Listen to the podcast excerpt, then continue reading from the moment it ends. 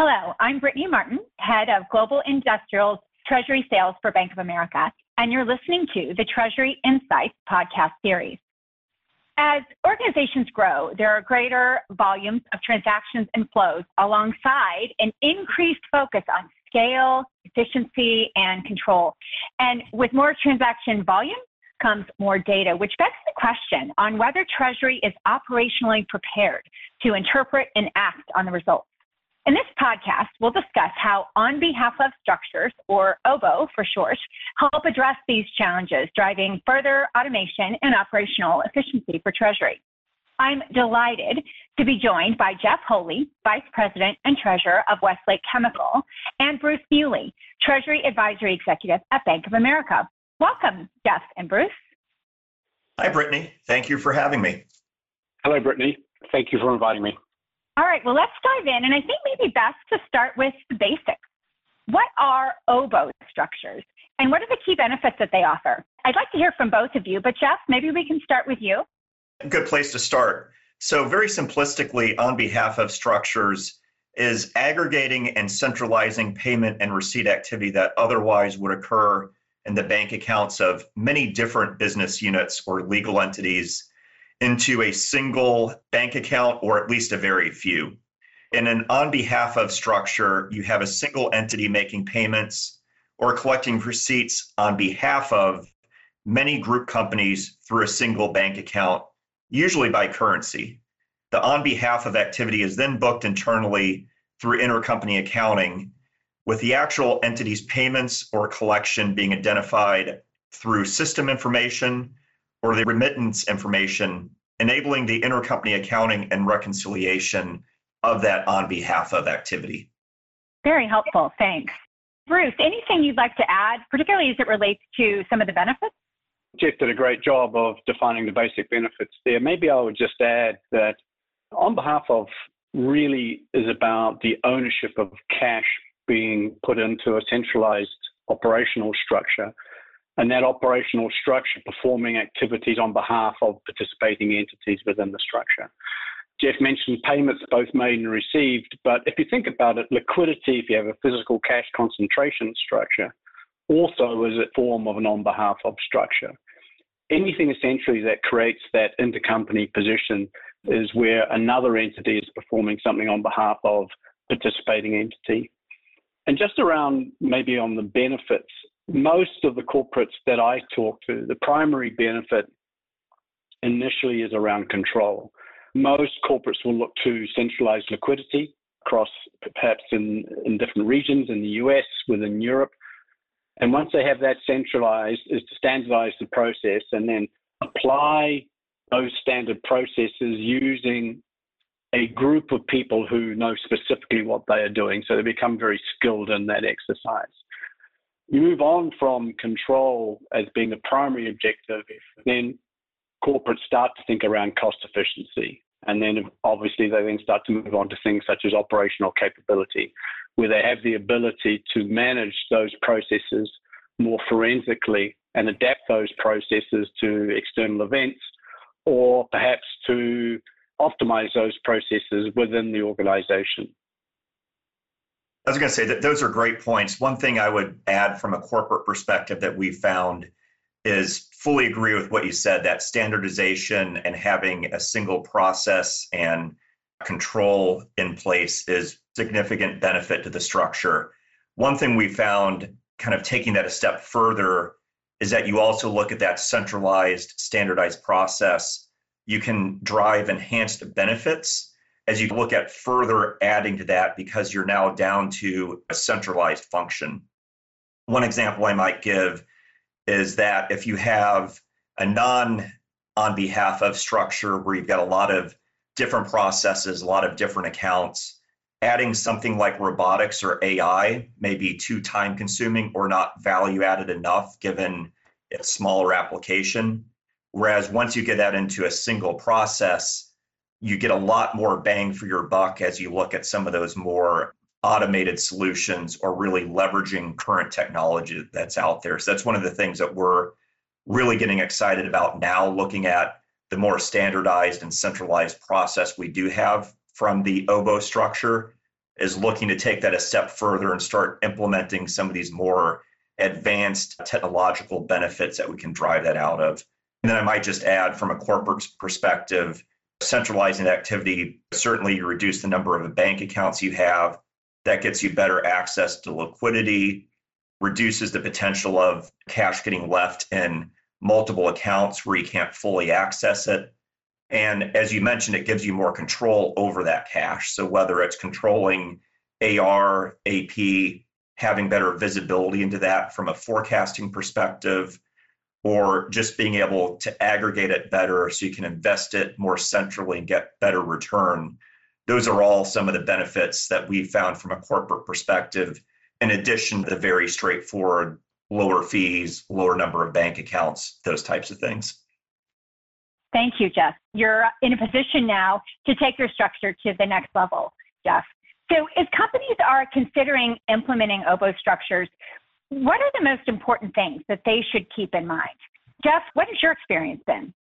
It's a great question. I think from having implemented it here and going through the process, I'd say maybe foremost from a corporate perspective is to discuss it across all the functional groups that will be impacted to both understand any of the concerns or challenges they may have, how to best fit that on behalf of structure into those respective groups. And of course, along with that, technology is a very important component of that because, as you mentioned, the OBO structure does increase the number of intercompany transactions that need to be tracked and reconciled internally. Both your ERP system or a treasury management system should have the capability to help automate a lot of that reconciliation and tracking, but it's certainly going to really increase the number of those intercompany transactions. So, really having a good understanding of how you're going to do that from a technology standpoint is very important. And then, as I mentioned, discussing it with those impacted groups like accounting, IT, credit, tax, et cetera, is really important both to understand how you may need to design the OBO structure to fit some of their concerns, as well as, frankly, to get the buy in of the benefits of the structure. Because a lot of those groups are going to have to do some work to help implement the structure. And so having them understand why it's beneficial to the broader organization and many times their own respective areas as well really helps get that buy in to get more excitement and interest in pursuing the project. And one example I might just give to help give a little bit more color to maybe some of the ways that you fit in existing processes with some of those functional groups. And speaking through our credit group and some of their current activities, we found that it made sense to not move to a single receipt on behalf of account, but do it between two accounts because we currently have our credit function split between our two business segments. And so for them, it led to a better process to actually have two receipt on behalf of or ROBO accounts so they could continue to maintain their existing structure of having one group looking at our performance and central materials segment receipts, and one group looking at our building product receipts and having those separated by accounts. And obviously, if you just go in with the mindset of one account is the best answer to treasury, you can wind up negatively impacting how some of those other groups are going about their work. I think one of the biggest learnings we found was just making sure to include everyone in the organization and get a good understanding of their needs and considerations with the OBO structure as well. Really important point. Bruce, would love to hear your views. One thing maybe I'd add is around looking very carefully around your systems and processes and how you want to have the OBO entity or what system you want the OBO entity to use as its core system for accounting and have the OBO entity for its core system of record, but then also what are the in scope activities that OBO entity can then add on to what previously was being done. This may be around more of a payment factory concept where uh, the payment factory is screening payments, it's consolidating payments, it's taking care of the FX, all of those additional activities which you can then start to add into that OBO entity. So maybe start out small, as I said, most OBO structures start with liquidity. and then perhaps look to move into where you can. There are some geographical constraints around this, where you can implement an OBO structure more easily, and then look to add and increase the scope of that OBO entity as you move along. To go a little bit deeper on around treasury technology, which is a critical factor in effectively managing an OBO structure. Can you talk a little bit further about just your own experience, how Westlake did it, and then would love to hear from you, Bruce, about how other clients do it, because I think some clients who have more complicated tech infrastructure may find it challenging to implement this kind of structure. Of course, Brittany. So, as, as, Bruce mentioned, the increase in intercompany accounting, I think, is a big aspect of the underlying technology component. For us in the US, we were able to utilize our existing ERP system, which is either SAP or JD Edwards, depending upon the business segment, to track that intercompany activity in an automated fashion. And so that was an important component.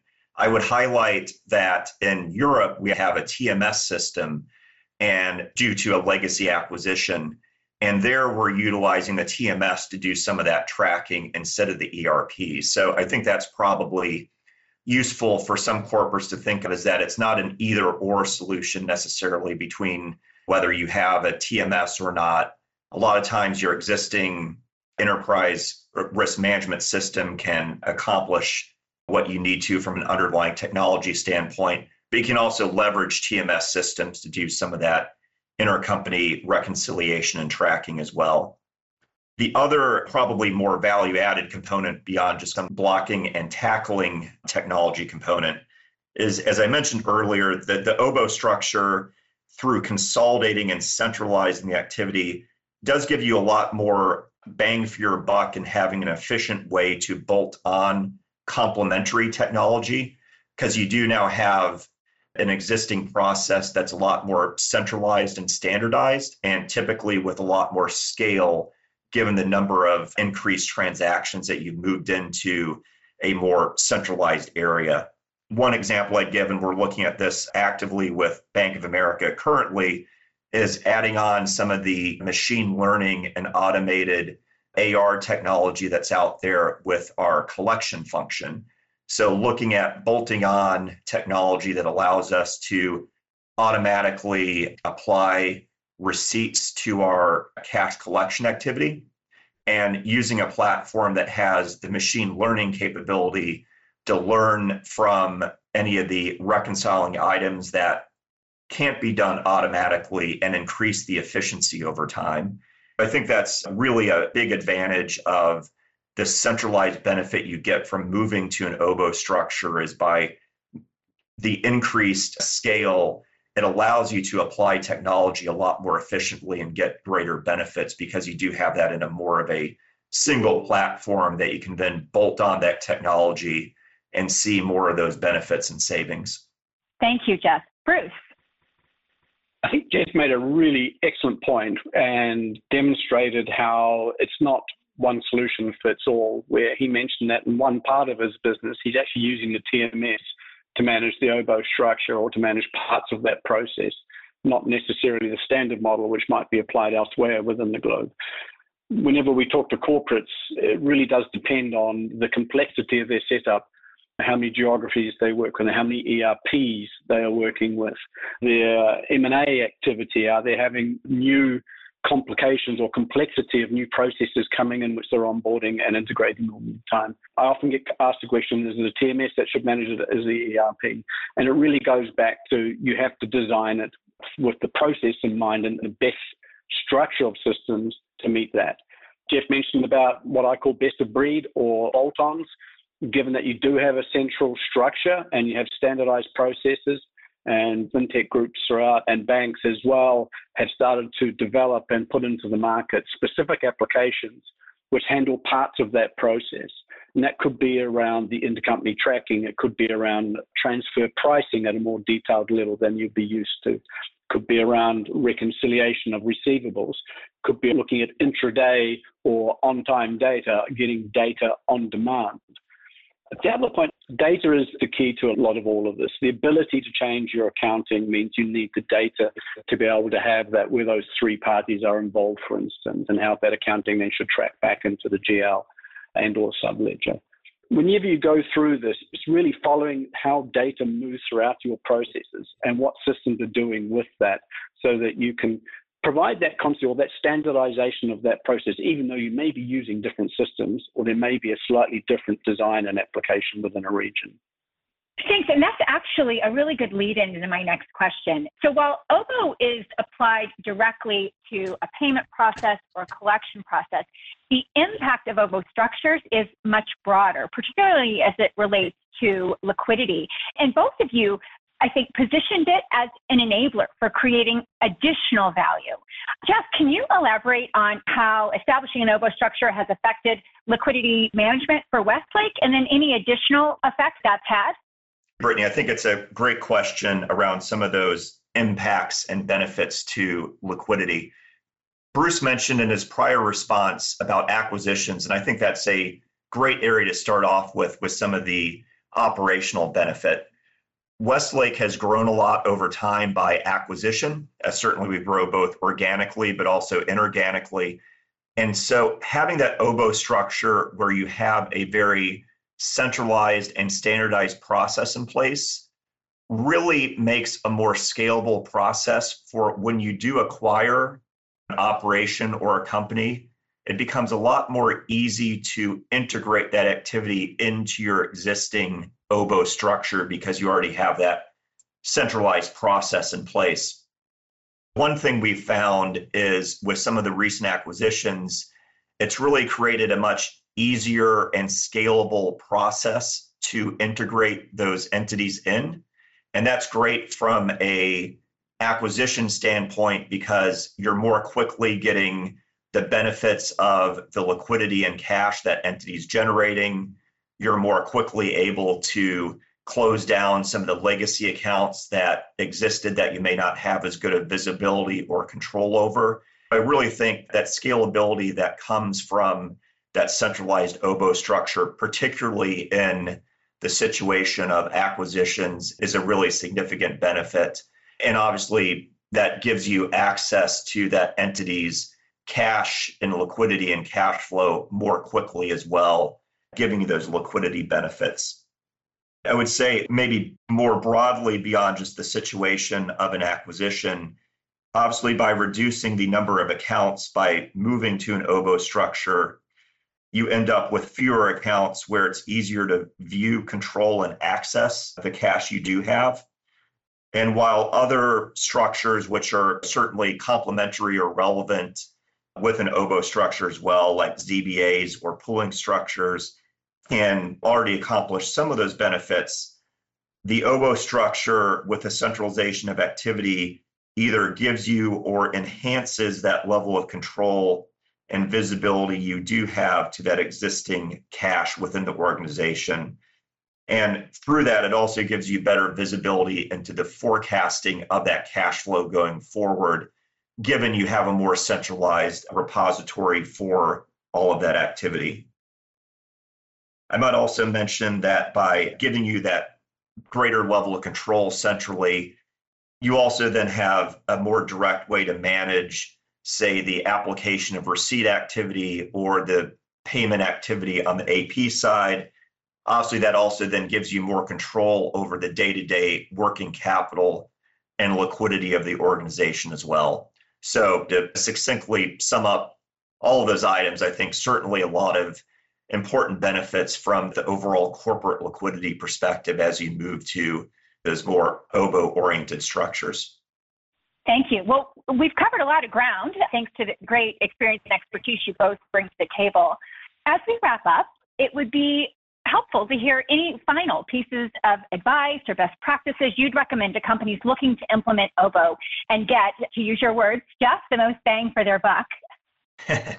That's certainly a focus of ours at Westlake is certainly to look at generating as much bang for your buck and value as we can. So I think probably not a whole lot to really add beyond what we've already talked about. I think maybe just to reiterate what some of the really important points are. Bruce and I both mentioned it. I think just involving all stakeholders up front and working through with the different groups accounting, tax, IT, credit, AP, legal just to get that both buy in and understanding of how best to apply the OBO structure. I think for a corporate, that's probably the most critical aspect to just start off with that. I'd probably add a bit to that. And I think Bruce mentioned this already that, as with many projects, just starting with the end in mind when you're initiating the OBO structure, we found very helpful. At the beginning, really mapped out where we wanted to end up in the process. And while moving through the implementation of our OBO structure involved multiple stages and getting to all the entities and adding some of the technology that we wanted to add with some of the bolt ons.